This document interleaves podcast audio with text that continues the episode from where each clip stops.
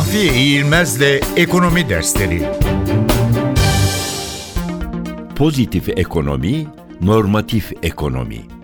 gerçekte olanlarla değil, olması gerekenler konusundaki görüşlerle ilgilenen ahlak ve değer yargılarına dayanan kavram ve disiplinlere normatif denir.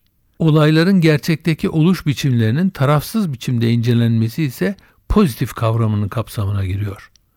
Ekonomiden örnek vermemiz gerekirse, yaşanmış gerçeklerin değerlendirildiği makro ve mikroekonomi teorilerine pozitif ekonominin büyümenin, enflasyonun ve işsizliğin nasıl dengelenmesi gerektiğini ortaya koyan modellere dayanan ekonomi politikasına ise normatif ekonominin birer örneği olarak bakabiliriz.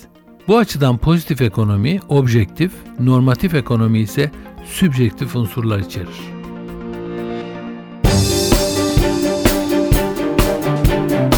Mahfiye İğilmez'le Ekonomi Dersleri